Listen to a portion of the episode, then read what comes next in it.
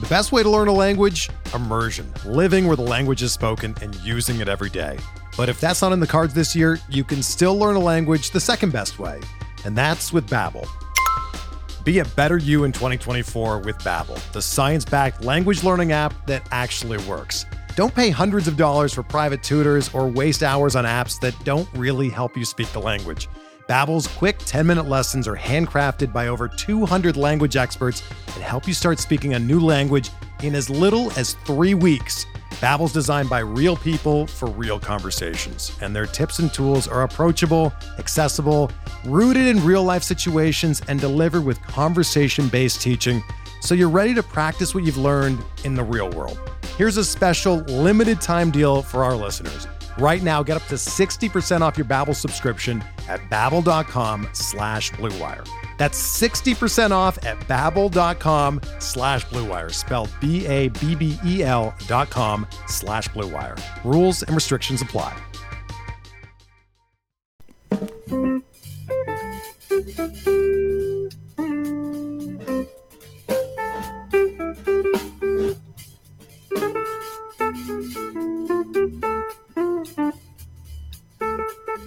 Welcome, everyone, to Long Ball Legacies. My name is Daniel Port.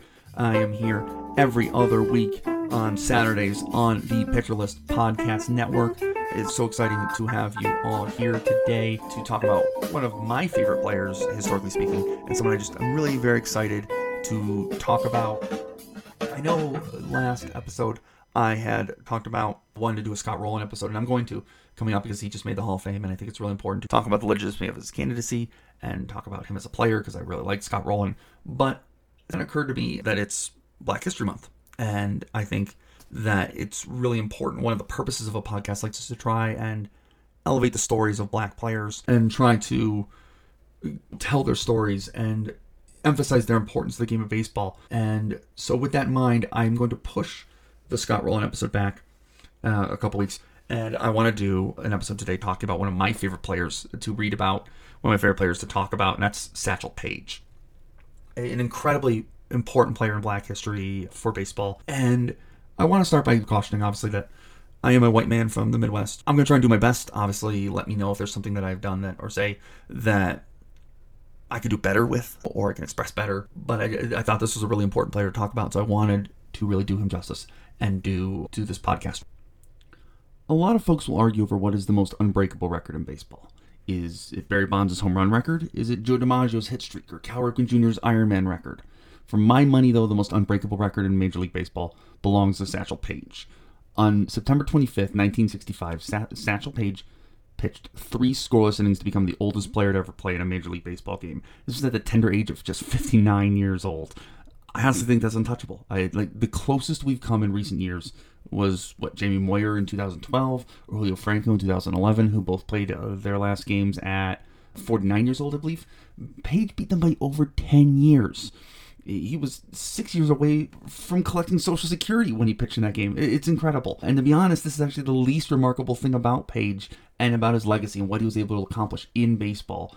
He can lay claim to being both one of the greatest black athletes of all time and make an argument for being the greatest pitcher to ever hold a baseball. Just an absolute incredible pitcher, incredible player. Talking about Paige, though, is going to be a little difficult and a little different than how we usually do things on this podcast. Normally, I do a year by year dissection of a player's career to get a sense of their performance and how they performed over their career, and we'll do that certainly. But we have to do a little more than that of for one thing, since Paige spent much of his career in the Negro Leagues and actually doing a lot of exhibition games and barnstorming throughout the, the United States and in actually countries ranging from Cuba to Mexico, we don't always have full statistics or the context of those statistics for a lot of the games in which Paige pitched.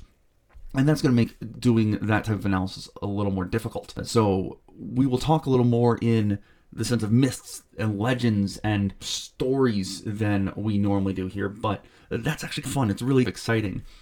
And the numbers really are just the tip of the iceberg with Satchel Paige. The truth is that if you really want to get a sense of Satchel Paige and his legacy and what he means to baseball and why he's important, you really have to listen to the stories told about Paige that are told throughout baseball history by his peers, by those covering the game, and by Paige himself. Uh, I know in the past I've talked about how the likes of Mickey Mantle or Hank Greenberg or Sandy Koufax form the myths and legends of modern America. And sometimes I'll admit that's a bit of hyperbole on my part.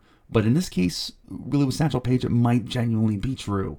Read anything that anyone's written or said about Satchel Paige or peruse his memoirs, and you will find story after story that sound like something out of a folk tale or a tall tale. And that's really what makes Satchel Paige so special. There's an air of mystery and lore around him, supported less by statistics and more by a word of mouth from those who played with him, and perhaps actually more importantly against him. Every story told paints this picture of a player who was as much an entertainer as he was a dominant pitcher. He seemed to exude confidence and swagger that we just don't see anymore. You could put a book together of his quotes, which could run the full range from philosophical to observational to funny, often all three at the same time. And this is before we even get into his impact as a black athlete whose playing career spanned across the border in eras created by integration. It's it really is genuinely impossible to tell the story of baseball without talking about and really focusing on Satchel Paige. Where do we start? I suppose the beginning is the best, but there's some debate about when Satchel Paige was actually born. So, Baseball Reference and the Hall of Fame have his birth year listed as 1906, and that's the official year he was born in. But for most of his career, reporters and teammates would often question if he was actually lying about his age. Now, obviously, whether there was some ill intent there to discredit a black athlete in his prime at such a young age or not, the uncertainty of his age surrounded him his entire career and honestly probably worked to accentuate some of the tall tale esque ways that people spoke about and wrote about Satchel Paige. Honestly, this was also probably likely fueled uh, by the idea that Paige tended to encourage this. He often would speak sort of enigmatically about how old he was and would respond sort of whimsically about his age when pressed about it. So it seems like something he wanted to also keep a bit of an air of mystery regarding. Now, we do know he was born Leroy Robert Page in Mobile, Alabama, and according to Paige himself in his memoirs, he acquired the name Satchel while working at the local train station as a young child, toting bags for people coming in from the trains. He apparently had put together a way of using ropes and poles to carry more bags at once, uh, sometimes three or four at a time. And the other kids started calling him Satchel because what they claimed was he looked like a tree of satchels now. And the nickname stuck into a place which you were probably surprised to know that his first name was Leroy. Paige had a rougher childhood growing up. It was not the greatest part of town or in the country. This was in segregated America during the Jim Crow era. It was not an easy place for a child to grow up. And some of that involved also getting into trouble with gangs and other children. He Paige often described going through town and throwing rocks and bricks, often at people and things and animals and, and whatnot, as a kid with in that sort of environment with not uh, as much to do and things like that. He also said he mostly did it because he was good at throwing things. And it's just a, a very unique environment to have grown up in. And I don't want that to come across as a way of judging or painting a young black child in that environment. It just was what he grew up in. And according to his mother, Lula, he was also obsessed with baseball from that time period, uh, from a very young age, as early as eight or nine or ten. And these two things would actually come together on a collision course when Satchel was sent to a reform school where a local reverend taught him how to pitch. Satchel would uh, at one point claim that he essentially traded five years of his life to learn how to pitch and it worked out well for him because he turned out to be an incredible pitcher. Paige would spend the next two years after getting out of reform school, uh, basically right around 18, playing for an assortment of semi pro baseball teams in Mobile. And this is where we see the beginning of some of the many stories of Paige's showmanship beginning to show up already. In one of his memoirs, Paige said that once he they were in a game where the bases had come loaded, and he actually would stand up and call his outfielders in to the infield grass, tell them to get out of the, out, the outfield and come sit in the infield grass, and then would strike out the side inning and win the game. And there have been many corroborations of both this specific instance and have him having done this multiple times throughout his entire career. And it really reinforces to a certain degree that idea that Paige saw himself as much as a showman as he was a pitcher. And he took pitching incredibly seriously and was a student of the game and a master of it he just also understood he was there to entertain, and that allowed him to do some really cool but slightly crazy things that we would never see happen in baseball. think about that. He gets the outfielders to come in and play in the infield. Basically say, I'm not going to give up a fly ball. And heck, I'm not even going to give up a, ground ball. It could be a hit.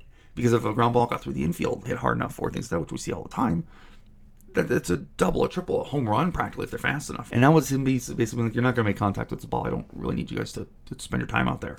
It, it, the amount of swagger that it takes to do that is incredible. It is so gutsy. And obviously he was good enough to do it. It worked most of the time. And I'll be honest with you, if you want my honest to God truth, if you know me enough, you'll know I'm pro bat flips. I'm pro entertaining. And I feel like we are missing this from today's baseball. That we don't see enough people celebrating their accomplishments and achievements. We don't see enough of this sort of sense of understanding that you're also there to entertain that I think is missing from today's baseball. And as I say, I think the pro clutchers, the kind of police today's game would never let any of this sort of thing happen. But man, I am here for it. I would. Oh my gosh, if we saw Jacob DeGrom look at his outfield and just, come here, come sit down, and just turn and strike out the side, I die. I die. That would be the coolest thing I'd ever seen. And I'd love to see that happen more in today's game, that kind of thing. So in 1926, Paige was signed by the Chattanooga White Sox of the Negro Southern League.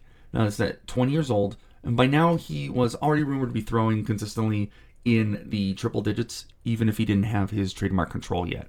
We don't have game logs from that season, but Paige wasted no time making his mark. Supposedly, he struck out nine hitters in his debut game, and by the middle of 1927, his contract was sold to the Birmingham Barons of the Negro National League, which is where he'd spend most of his playing career is in that league. And he was pretty darn good right away. He threw 98 innings in half a season across 20 games, 10 of which were starts, going 9 and 2 with 93 strikeouts. It wasn't uncommon for Paige to pitch on short rest in relief in between starts. And if you look at of those 10 starts that he made that year, 5 of them were complete games and 3 of them were shutouts. In total in the season, he ended with a 2.39 ERA and a 1.08 whip on the season. And honestly, this was just the beginning of something special, though. Now, we're just getting underway here, but I think before we start really diving into the rest of Paige's career here, I think we're going to take a quick break. Now that I've given you a little morsel uh, of how we got started, just to wet your whistle. We're going to take a quick break. We'll be right back. Okay, back at it here. So, jumping off of his first season there in the Negro Southern League, in 1928, Paige continues to dominate for the Barons. He pitches in 25 games that season and makes 15 starts with a 2.32 ERA, a 1.05 WHIP, and 121 strikeouts in a one in 132 innings, while going 11 and 4 on the season. Birmingham finished fifth in the NNL that year with 46 wins, so it's worth noting that Paige contributed at least 24% of his team's wins that year, which is absolutely outrageous. And I want to mention real quick one thing to keep in mind while talking about the season totals, or when you're trying to put the context of Paige's numbers on a year-to-year basis in context, it's worth noting that these these leagues, for instance, the Negro Southern League and the the uh, Negro National League, which is where the Birmingham Barons played, only played in roughly about 100 games in a season. So when I, you know, you start going, oh, only 132 innings or 121 strikeouts and that's it. Remember that they only played 100 games, right? So he was making less starts, he was pitching in fewer games. So actually, those numbers are, are pretty darn good and pretty darn high for those seasons. And it's worth noting that, again, you'd also think those are low. Baseball players at this time period would pitch in a lot of exhibitions and would have to go on tour and do things like that playing baseball. So they were pitching in a lot more innings uh, where the statistics weren't recorded. No one really kept track of what happened in those games outside of word of mouth. And just keep that in mind when I, I give out these totals. If you start to think that they don't sound impressive, trust me, they really genuinely are. Now, as I understand as well, there really weren't playoffs per se at this point in uh, the season. There really weren't even, as far as I understand, necessarily an official championship. There's a single series that was played at the end of the year, but I don't even think it was called the World Series at this point. I couldn't really find any record that said that it was, but they did not make the, the playoffs, so to say, that year, anyways. And this continues in 1929. This brings even more success for Satchel. As a member of the Barons, he takes a big leap up in innings pitched by jumping to 185.2 innings pitched across 29 games and he, of those 29 games, 18 of them were starts with a 3.68 ERA, a 1.24 WHIP, and 189 strikeouts. To give you an idea, 14 of his 18 starts were complete games. So again, before you start thinking too negatively of that innings pitch total, he made 14 complete games in that season, and also, by the way, managed to save two games uh, somewhere in there. He did pitch a lot of innings when you consider, again, just a 100 inning season. The Barons struggled that year. They won just 33 games and finished in sixth out of eight teams. But again, that means that Paige accounted for 33% of the Barons' wins as a starter that season. During this time, he recorded separate games of 17 and 18 total strikeouts. And it's hard. Again, unfortunately, we don't have complete information from this time period, but it's worth noting that Paige was often essentially rented out to teams in other leagues throughout the year where he'd make a, a, start in a big game they needed or help fill in for an injury. It kind of almost reminds you a little bit of international soccer where you can purchase the contract of a player and they can play for you for a little bit and then you send them back. It was very much like that. And teams often rent out a player to try and make a little more extra money and use some of them to go to the player, that sort of thing. And oftentimes, one of the big reasons you would do this is because everywhere Satchel went drew a big crowd. He always drew big crowds. He was a big ticket star already in really American baseball as a whole. Now, in 1930, Paige was signed to go play baseball in Cuba for Santa Clara during the Cuban Winter League, and this doesn't go as well as hoped. Supposedly, there were pretty strict rules for players over there. They weren't really allowed to drink. There were pretty strict gambling rules. And then you throw in the language and cultural barriers that kind of stood in the way there. All this kind of made Paige miserable and it resulted in him returning back to America before the end of that season. Upon his return, he was lent for half a season to the Baltimore Black Sox of the American Negro League, who were fresh off winning the league the year before.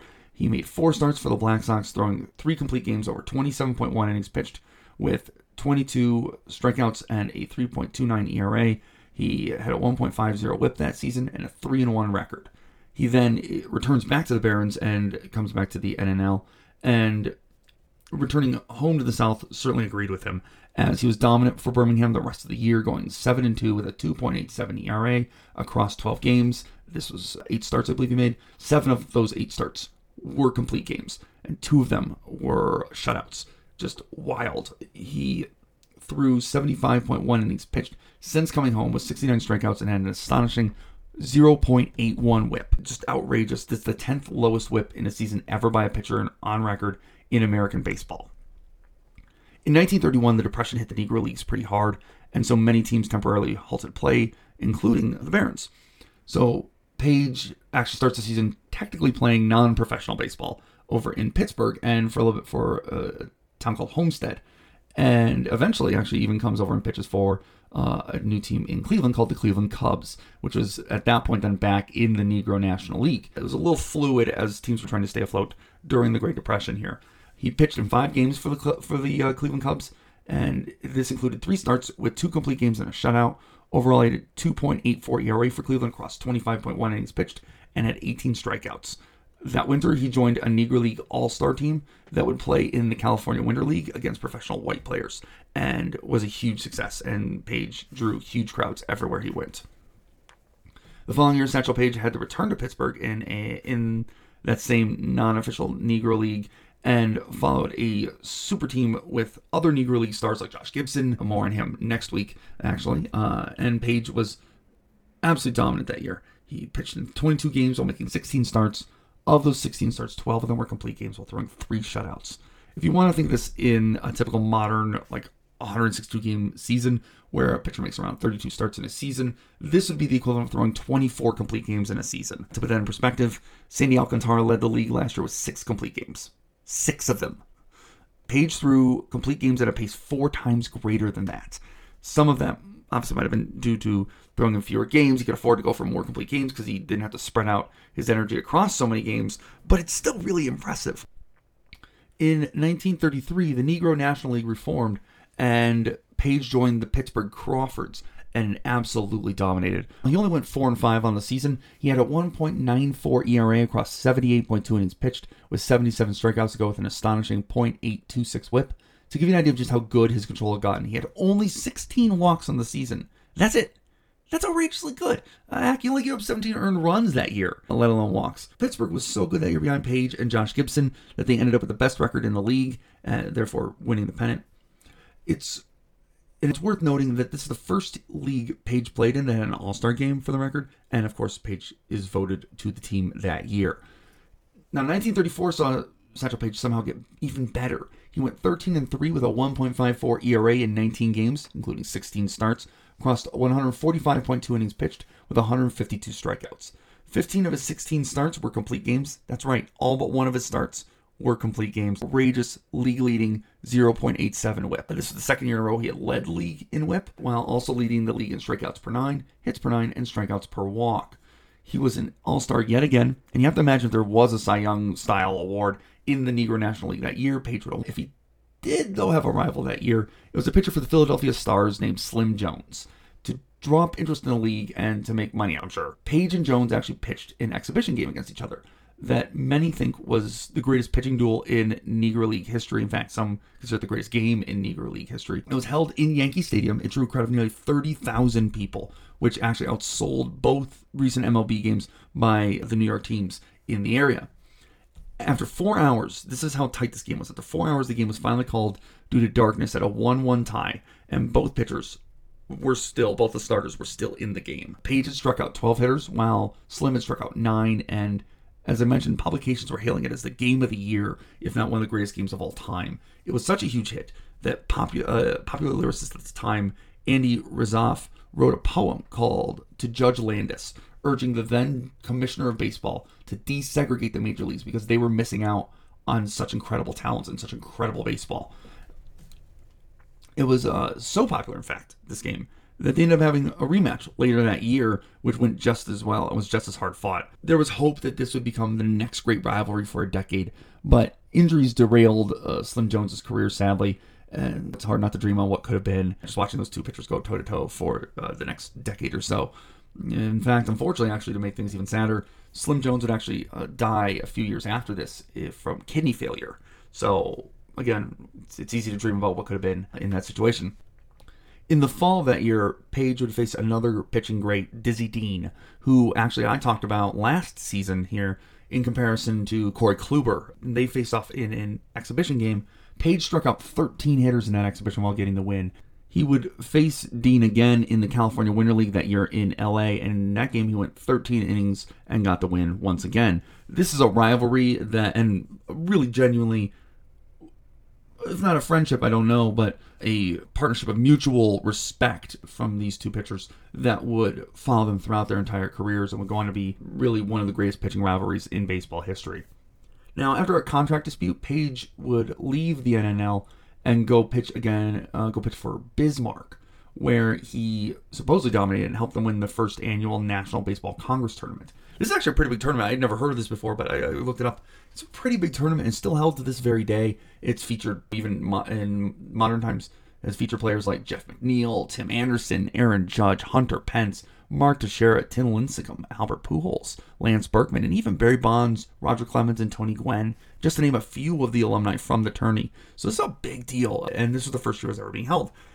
In the tournament, to give you an idea of how dominant Paige was, he started things off with a bang. He winning all four games he pitched in, also pitching relief in another game. He struck out 60 hitters across the tourney. That's a record that still stands to this very day in the tournament. So even if you look at the today's era of elevated strikeouts and all these sort of things, Paige's record still stands. It's, it's just absolutely incredible. Now, as I mentioned, one hard part of evaluating Paige's legacy is because of how much of this production happened in exhibition games that were popular at the time. Again, you talk about those two games I just mentioned uh, against Dizzy Dean. I just talked about the two games against against Slim Jones. Both of those don't are, are really put towards his career stats in a lot of cases, and so it's worth noting that some of these great starts we don't have record of. We don't have factored in when we talk about his career numbers here.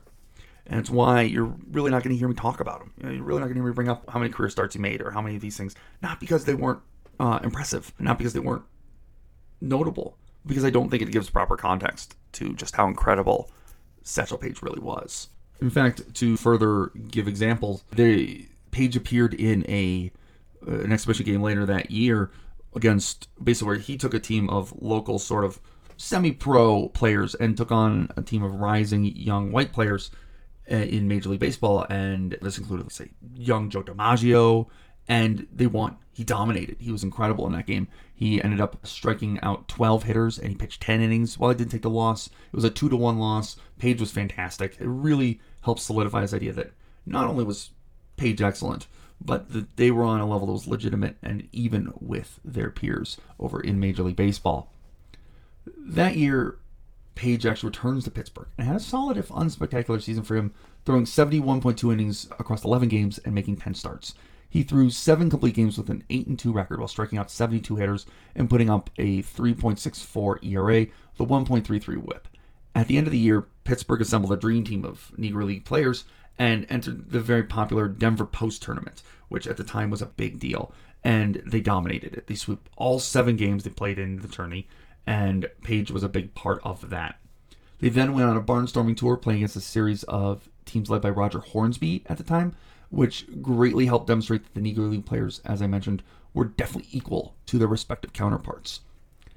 Now, 1937 brings a rough twist in Paige's story. That spring, Paige was approached by the dean of the University of Santo Domingo in the Dominican Republic, who hired Paige to help recruit other Negro League players to go play for the Dominican team, Los Dragones.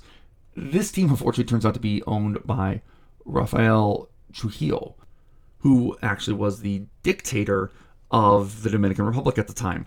Not ideal. Paige did what he was paid to do, and while over there he pitched very well, throwing 20 innings with 18 strikeouts at 3.15 ERA. Paige's accounts of the situation describe it, a hostage situation almost, that they were living in constant fear. They were always accompanied by armed guards and often worried and wondered that if they didn't play well, was this going to be the end for them? Easily not a great situation at all. Now, this also has some other ramifications because when they returned, the Negro League actually banned them for going over there and playing in the Dominican. And this forced the players to revive the sort of a barnstorming campaign team that they put together called the Satchel Paige All Stars. And they go around basically hosting their own independent you know, barnstorming campaign across the country. In addition to this, Paige then also goes down and plays in Mexico, and he plays in the Mexican League. And this causes even further disputes with the Pittsburgh owners who basically laid claim to his contract, claiming he would never pitch in the Negro Leagues again. This really was a step too far. Pitching down in the Mexican League in actually in Venezuela at the time, Paige began experiencing shoulder pain that eventually got so bad that he could barely lift his arm. Some honestly thought he would never pitch again. After this causes him to miss multiple years, and after a few years out of the league because of the shoulder injury, no one would sign him. And finally, though, the Kansas City Monarchs sign him in 1940 to give him a shot to see if he can't get right. It was essentially a minor league deal. He actually played for their what was the equivalent of their minor league team, and honestly, it looked for a long time like he could still barely pitch. He was trying everything. Paige talks about throwing sidearm. He tried throwing underhand at one point, like anything to try and get a pitch over the plate. He claimed, and suddenly righted himself. It, it all worked. He suddenly started gaining uh, strength again, and his velo started to return. And one day, I'll click back into place. And next thing, he was throwing near triple digits again and was really uh, looking like the old Satchel Paige. And looking back on it, what historians believe probably most likely happened is he suffered from a torn rotator cuff and did not realize it. And essentially, what ends up happening is while he was away, while no one was signing him to play baseball, it essentially healed but wasn't strong. And so it took half that season to build the strength back up in that pitching arm and get back to form. And most will say that consistently his pitches didn't have the same kick as they did before, but now suddenly they had more deception and had the same sort of control. The fascinating thing was that Paige liked to claim that he essentially always only threw a fastball, and that he basically just had different versions of his fastball that did different things. The best part of this, though, is he had names for all of them.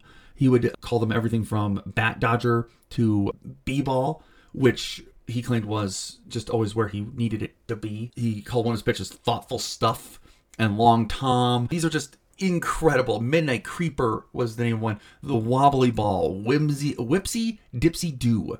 But his favorite, they started throwing around now, was a pitch called the hesitation pitch, where he would actually pause in the middle of his delivery, and he had a big delivery, like his foot.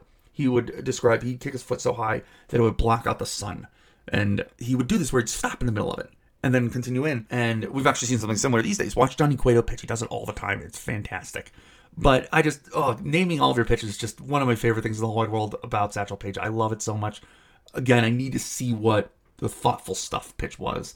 It just feels like a philosopher thinking about pitching. I just oh, it's so great. I love it so much. But so Paige makes his comeback. The Monarchs actually rent him out to make the opening day start for the New York Black Yankees, where he pitches a complete game for them and then comes back and takes over as the Monarchs ace from there for the rest of the season. And so he was back and he was just as good as ever. In 1941, that season, he went 5 and 0 for the Monarchs, throwing 46 innings pitched with a 2.35 ERA across 9 starts.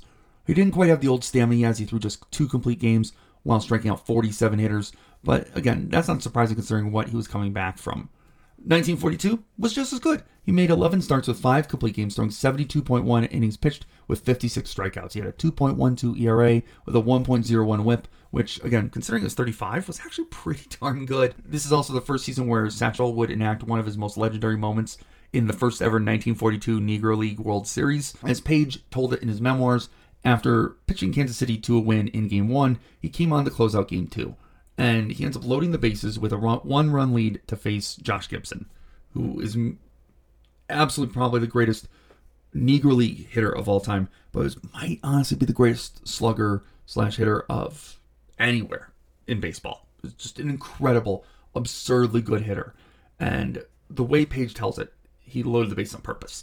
But who knows? And then he tells Gibson that he was going to throw him three fastballs at the knees, and he got him looking at all three of them to win the game there's been some disputing this legend, but actually, two of his teammates, Buck O'Neil and Buck Leonard, every told the story in the same way in their memoirs as well. So uh, there may be some credence to it. My guess is there's somewhere between the myth and our skepticism that it's probably something similar to this, but not quite, uh, you know, that big of a moment. I doubt he purposefully walked the bases loaded to do it.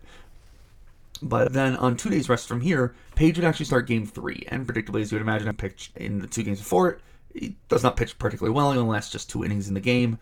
Yet, despite that, he comes on the pitch in relief in game four, shutting down the Black Yankees for five innings with six strikeouts to secure the series win while pitching in every single game of the series.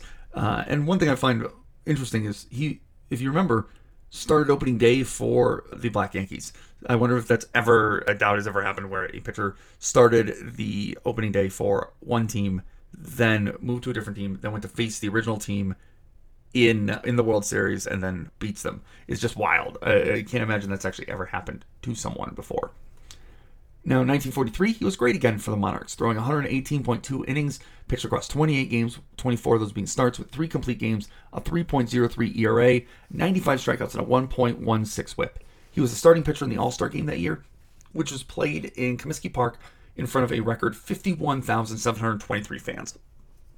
That's an astronomically high number. That's a football stadium number for that number of fans. That's incredible. 1944 may have been one of his best seasons since joining the Monarchs. He threw 98.1 innings across 16 starts with six complete games while putting up a 1.01 ERA with 105 strikeouts.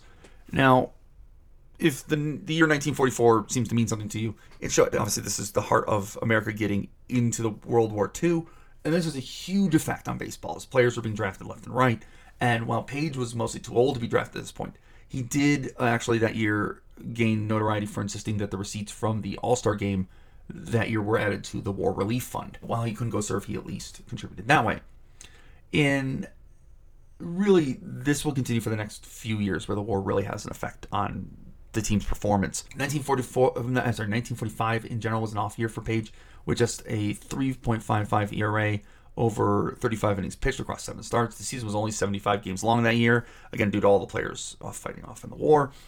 In 1946, we see both age and circumstance start to catch up to him at age 39, as he throws just 35 innings, but they're really a great 35 innings. He strikes out 32 hitters and goes 4 and 0 in seven starts with a 1.29 ERA and a 0.83 WHIP.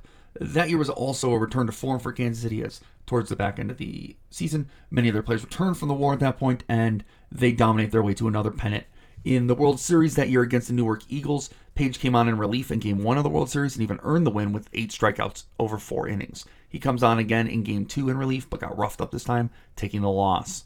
Unfortunately, he has the same result in game four, and the Monarchs end up losing the series in seven games. In the offseason, he embarks on another legendary barnstorming tour, where actually Bob Feller was heading up this one. He assembles a Negro League All Star team to take on Feller's squad. They go all across the country playing, and Feller sings Paige's praises. This is Bob Feller, again, one of the greatest fireballers of all time. and he's talking about how great Satchel Paige is here. 1948 brings around a huge change for Satchel Paige as he is actually signed to his first major league contract by the Cleveland Indians at the age of 41 on July 7th to pitch the final three months of the season. This makes him the first black pitcher in the American League, and when he was the seventh black player overall to play in the major leagues. At the time, he was also the oldest man ever to debut in either Major League Baseball league. When asked about his age, he famously replied, If someone asked you how old you were and you didn't know your age, how old would you think you were? He appeared in 21 games that season, including seven starts, and went 6 and 1 with a 2.48 ERA and a 1.14 whip with 43 strikeouts across 72.2 innings pitched. It's worth noting that even at this age, Paige was still a huge draw, as crowds as large as 70,000 plus were still coming to see his starts. At one point, ever willing to rise up to a big crowd. At one point, Paige still proved he had it by throwing back to back three hit shutouts. That year, the Indians went all the way to the World Series, and Paige came on in relief in Game 5, and the team went on to win the World Series. Sadly, this is the last time the Indians would win the whole kit and caboodle, but that's a story for another day, and my own personal sort of trauma and sadness all there in one place. There was a slight controversy that year as the league considered giving Paige the Rookie of the Year award, since this was his first year in the majors. And Paige was actually pretty insulted by it and told Major League Baseball that if they awarded it to him, he'd likely reject it. And it's caused a little bit of a kerfuffle.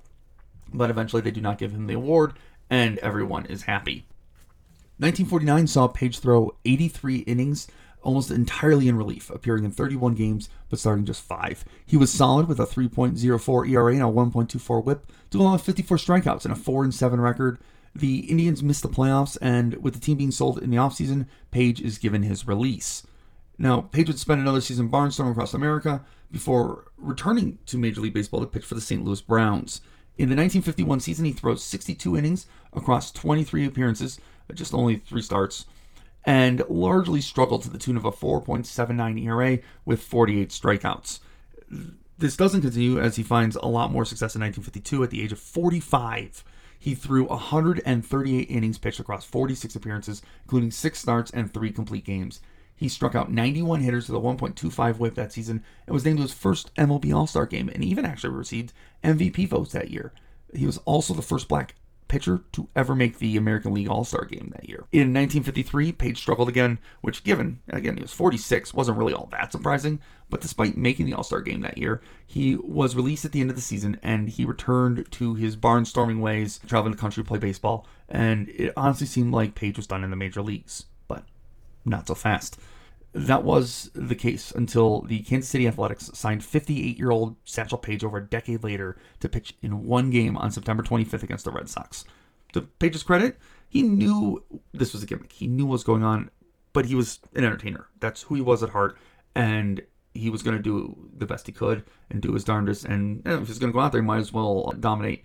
And he throws three scoreless innings. He receives a standard ovation as he comes off the field to the crowd all holding lighters and singing uh, the classic song the old gray mare. It was a genuinely fitting and respectful tribute. Paige would spend his years post baseball doing a little bit of everything, including acting and trying to get into politics. And in 1971, he was inducted into the Hall of Fame. At first, the Hall of Fame, in an act of insanity, attempted to claim Paige would be the first member of the Negro wing of the Hall of Fame, as if there should be almost segregation in the Hall of Fame. That was immediately shot down uh, by many protesting voices and was done away with. And Paige was given a place amongst all of the Hall inductees. And then finally, in 1982, Paige would die of a heart attack during a power outage at the age of 76. And to give you an idea of just how impressive this man's longevity was in the game of baseball, this was less than 20 years after his final pitch in the majors. At the age of 76 it's just incredible. It just blows my mind every time I think about it. Just to be able to be that good for that long. I'm 37, and I'll tell you, I play tennis, I play softball, and I feel like I'm gonna die some days after it. I can't imagine being 58. The the the, the level of how incredible athlete you have to be that good at that age is just outrageous to me. It blows my mind. And that's Satchel Paige. I think we covered it all. Let's actually take a quick break here, real quick. Take our last break, and then we'll come back and we're going to actually rank Satchel Paige here on our big old list. Thank you. Welcome back, everybody. Let's rank Paige. But before we do, let's actually take a look at the list itself. To give you the top 10 again, number one is Mickey Mantle. Number two is Greg Maddux. Number three is Mike Trout. Number four is Ichiro Suzuki. Number five is George Brett. Number six is Adrian Beltre. Number seven is Clayton Kershaw. Number eight is Edgar Martinez. Number nine is Sandy Koufax. And number 10 is Tony Gwynn. Number 15 is Addie Joss. Number 20 is Robin Yount. Number 25 is Paul Molitor. Number 30 is Roberto Alomar. Number 35 is Kyle Hendricks. Number 40 is Whitey Ford. Number 45 is Jason Varitek. Number 50 is Robin Ventura. Number 55 is Mark Prior. And um, rounding out the list, at number 56 is James Paxton. The list, the link to the list will be in the notes. So if you want to see the full list, whether it's Kenny Lofton at number 14, Fred McGriff at 24, Dizzy Dean, as I mentioned, at 32, or Ryan Braun at 39, check out the list. See where what players we've ca- uh, covered so far and where they've all come out in the rankings as we have talked about them. I think this one's a little different in that this is really more of a debate about is Satchel Paige right now based on our list, which has Mickey Mantle at number one and Greg Maddux at number two. It's a question really of is Satchel Paige number one or number two on the list? Because I think we can all agree, you know, that he goes above Greg Maddux. But let's think about this a little bit. As I mentioned, it's good to not get too focused on Paige's numbers. Uh, he was very good. He put up some impressive numbers. But I think it doesn't tell the whole story, especially considering how much he pitched in exhibition games and how much he did these things outside of the records of baseball, you know, that we didn't keep track of. I just don't think it, I don't think we gain anything by looking too hard at those numbers in terms of making this determination. Now, I think, and I think some will try and make the, what I feel like is probably racist claim that he played against inferior competition, but but actually, most baseball scholars believe that the Negro Leagues were on par with the Major League Baseball players of that time period. I don't discount any of his performance. Again, I mentioned how I think Josh Gibson has a good claim to being the greatest hitter of all time in any league against any of his peers.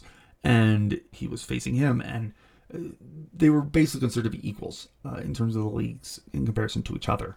I also think when you really look at the words of his peers speak for themselves here, Dizzy Dean said Satchel's a better pitcher than I ever hoped to be. That's a Hall of Famer. That's Dizzy Dean. It started out like a, it starts out like a baseball when it gets to the plate. It looks like a marble. Hack Wilson, another well-known, reputable baseball player, said of his fa- of Satchel Paige's fastball. Ted Williams. This is Ted Williams, who, if Josh Gibson isn't the greatest hitter of all time, it's probably Ted Williams. Ted Williams said Satch was the greatest pitcher in baseball and Ted Williams respected Satchel Paige so much that in uh, in Ted Williams' Hall of Fame speech, because Williams got into the Hall of Fame before Satchel Paige, he actually took a moment out of his Hall of Fame speech to call for Satchel Paige to get inducted in the Hall of Fame. That's how much Ted Williams respected Satchel Paige. It just what's a is there a higher endorsement than that? Joe DiMaggio, guy famous for the longest streak in baseball for hitting in consecutive games, claims the best and fastest pitcher I've ever faced. That's Joe DiMaggio. Bill Veeck said that Paige was the best right-hander baseball has ever known. Lou Boudreau said in his prime he must have ranked with the Walter Johnsons, Christy Mathewsons, and Bob Fellers amongst the greatest pitchers of all time. Bob Feller said Paige was the best pitcher I ever saw. These are endorsements from legends, from the, some of the greatest players of all time, and they're telling me that Satchel Paige is the best play- pitcher they've ever seen. It, to me, that says a lot and says a lot about how he was viewed in his time period and the impact that he had. I also factor in that he was really the ultimate showman. Beyond the things I've already mentioned, he would often do things like guarantee a certain number of strikeouts in a row before a game, and he'd usually hit it most of the time. It sort of reminds me of you hear stories if you follow basketball and basketball history where Larry Bird would often, you know, essentially get bored in the middle of a game and play left-handed for half, or you know, shoot free throws with his eyes closed was another famous one. And really, he'd do it just to drive home that he was that much better than you, and also that he was a little bored. And I feel like sometimes Paige would do this too. They just have to really drive home to be like, this is how good I am. And that's an extra special level of confidence and swagger that I just love seeing. And like I said, I think baseball's missing right now. It's certainly added to the mythological status that Paige has achieved. It really is just something cool. And I think Paige not only understood the entertainment aspect of being a baseball player, but I think he really embraced it. I think he enjoyed it. I've never, I just, I don't know, I just never really read about a player like him. I mean, I mean, heck, there was a legend that he warmed up by pitching over a bubblegum wrapper. That's how good his control was. Uh, like if you just spend 30 minutes, I haven't even touched all of them because I didn't want to run out of time. But there are there's story after story after story of just incredible things Satchel Paige has done while pitching. And you know, there's one of him throwing a baseball through from a pitcher's distance through a baseball-sized hole in a wall on like a second try. There is just numerous stories of how incredible Satchel Paige was. Just read his quotes, read his memoirs. They're fascinating. Read the memoirs. They're, they're absolutely fascinating. They really give you a sense of Satchel Paige the person. I like. I feel bad. I, I picked Satchel Paige because he was a bit of a Cleveland legend. You know, having been a part of that World Series team, which is the only World Series the Indians, now Guardians, have won. But also, like, I find the mythology and I find the lore fascinating. I find it all so, so, so very interesting. I also was worried, you know, I mean, as I mentioned, I wanted to do this because it is Black History Month and I want to make sure that I was highlighting a black player and a player that was important to African American history in baseball. I also, I'm, I'm a white guy from, from Cleveland. I, you know, I was, of course, concerned I wouldn't do justice. That I was concerned that probably, and I mean, this is probably true regardless of how I did in this episode. But obviously, Satchel Paige probably even deserves better than being memorialized by by the likes of me. But I just this was a player that I felt needs to be highlighted. I felt needs. It's not even just him himself, but you watch his journey and you get an idea of what it was like to play in the Negro Leagues at the time and some of the, the challenges that they faced in trying to make a living doing playing baseball.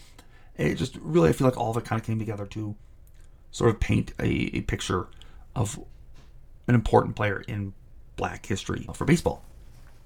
And then to kind of continue along that thread, you kind of have to factor in really what his legacy is as a black player in America at that time. You know, he, as I mentioned, he was a player who grew up in the era of Jim Crow laws, played through segregation, and even made it to the majors post integration. That is a unique set of circumstances that I think it's hard to not take seriously the impact that obviously had to have on Paige, and the impact that having this charismatic, charming, entertaining, and incredible baseball player playing during that time period, the impact that probably had on the country and how we how we looked at black players and how we maybe were receptive or not receptive to integration when it ended up happening. And really, you know, he was the first, if you think about it, because he was the first black pitcher in the American leagues, right? So he was probably the first black pitcher, maybe even I mean Larry Doby was there as the first American League black player, period. But it might have been the first black pitcher that many East Coast Major League Baseball fans would have seen play live. And you imagine combining that with his many sort of barnstorming campaigns that I mentioned with the Satchel Paige All Stars, going across the country and playing, especially playing a lot of these games where it was, you know, sort of the Negro League All Stars going up against some of the best of best of Major League Baseball and therefore the white players. You have to wonder if this helped pave the way for integration. You have to wonder if this helped really prepare the country for integration and really help push you know the league in that direction to, to to start considering integration and start considering black players as not just being worthy of playing in Major League Baseball, but being seen as their equals in many ways. Quote: uh, One veteran of the Negro Leagues that was unnamed put it in, in a quote that I saw. Jackie opened the door, but Satchel Paige inserted the key. And I think that that's an important legacy, and I don't want to diminish it in any way. And I also don't want to dismiss, obviously, what Jackie Robinson was able to do or what Larry Doby was able to do. I obviously do not want to diminish that in any any way whatsoever, but I think it has to be factored into that conversation. I think it obviously has to mean something uh, a little extra because of that. Baseball wasn't the same anymore because of Satchel Paige, in a, in a good way, in a great way. And I think that means more than the statistics. I think that means more than the fact that, you know, for most of his career, he played in leagues that didn't have playoffs. And so we don't get the same playoff legacies to talk about. Those leagues didn't have like MVP awards and things like that. So we don't talk about those. Same thing with uh, All Star games. You didn't see a play in a league that has an All Star game until 1934, right? So, like, I think that there are things that if we were to sit down and just look at the statistics, he'd end up getting ranked somewhere down by by Addie Joss. And I think that's a disservice to Satchel Paige. I think it's a disservice to his impact on baseball, uh, to what he means to baseball, to what he means to the mythology and lore of baseball, and how we how we think of baseball. I think there's this time where one of the things that we tend to do uh, in the modern era when we think about baseball, you know, the way we talk about it, is we kind of act like the magic's gone. The magic's disappeared, right? And we did. That's our fault. It's not not the players' fault. We don't talk about the game that way, and we don't encourage them players to behave in the way that we used to, right? And I think that it has diminished some of the mythology of baseball and the way that we talk about it, the way we treat it. And that's not always a bad thing. But I do think that I don't know if like we could have a, a Satchel Paige type player in today's game. I think probably the closest we have is maybe Rickey Henderson, right? And I think that we could use that. I think it, I think it's a, I think it's a good thing for the game of baseball, and I think Satchel Paige had a huge impact on the game that way. So again, to go back to the original question, with all that in mind, is he ranked higher than Mickey Mantle? And obviously, you, you can make an argument it's one A and one B as opposed to one and two. I get that. I just, you know, and Mantle was another larger than life mythological character in baseball, but I think, you know, when you talk about that, Paige was on a whole nother level while being just as dominant. And you add in that he was a groundbreaker and, uh, you know, and helped bust down a lot of doors and break a lot of barriers and the impact that he had on black baseball and pitching well into his 40s and how he affected the reception of black players of the time period, I think you have to consider Satchel Paige for the current number one on this list ahead of Mantle. Obviously, it might not make sense statistically when you look at it, but I think when you factor the, also in the attitude of his own peers, including players in other leagues like Major League Baseball, who all considered him the best pitcher of his era, regardless of what league he was in, I, I really think when combined with his mythological status in baseball lore, he's got to be the new number one on this list. I'd be interested to know how you feel about that because, again, I think so far on this podcast, I have been much more methodical about looking at things like war and looking at strikeout totals and looking at those things and really like trying to place those contextually in history. And like I said, I just don't think you can with Paige. And I think even despite that, he still deserves to be number one. And I think that's where I'm going to put him. So right now, that makes Satchel Paige the new number one on the list, right there ahead of Mickey Mantle. And so now it's kind of fun to do what over the last three podcasts we've done. We have uh, what gotten a new number four, the new number two, and the new number one on the list. So we've been shaking some things up here a little bit in the last couple weeks, and that's fun. That's fun to do on the list. That's kind of what the whole idea of it is, right? So that's it. We've ranked Satchel Paige, and again, I hope I've done some justice to him. I I think that this is one of the most important black players to ever play baseball. I, I think I think he's incredibly important to telling the story of baseball in America and telling the story of the Negro leagues in, in baseball in America and getting to properly appreciate those leagues and those players. I think he has had a huge impact culturally on baseball and on America. And I think it just, I hope I did him justice. I hope, again, as a as a white guy from the Midwest, I, I asked myself, should I do this? Should I talk about this important player? Can I do it? Just can I do it right? And I hope I did did that well because this is both a player I think is really important and is one of my favorite players. I think he's a really cool historical figure in baseball and is one of the reasons why I like baseball so much. I hope I did did, did well. Let me know if you have any feedback. I think next week what I'm going to try and do is I want to do Josh Gibson, one of the other quintessential incredibly important Negro League players, and I, I think that would be a good episode to sort of pair with this and look forward to that. Let me know because if there are some things that you'd like me to do differently or, or, ways you'd like me to talk differently about these sort of subjects as a non as a non person of color's voice. I would like to try and do better if and help elevate players of color, historically speaking, and in today's game. So let me know if there's something I can do better, or ways I can word things better, or ways I can do things better. I, I will listen and try to do better.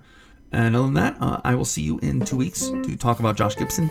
Thank you so much, everyone, for coming here and listening to my podcast. Happy Black History Month, and I hope the rest of your February goes well.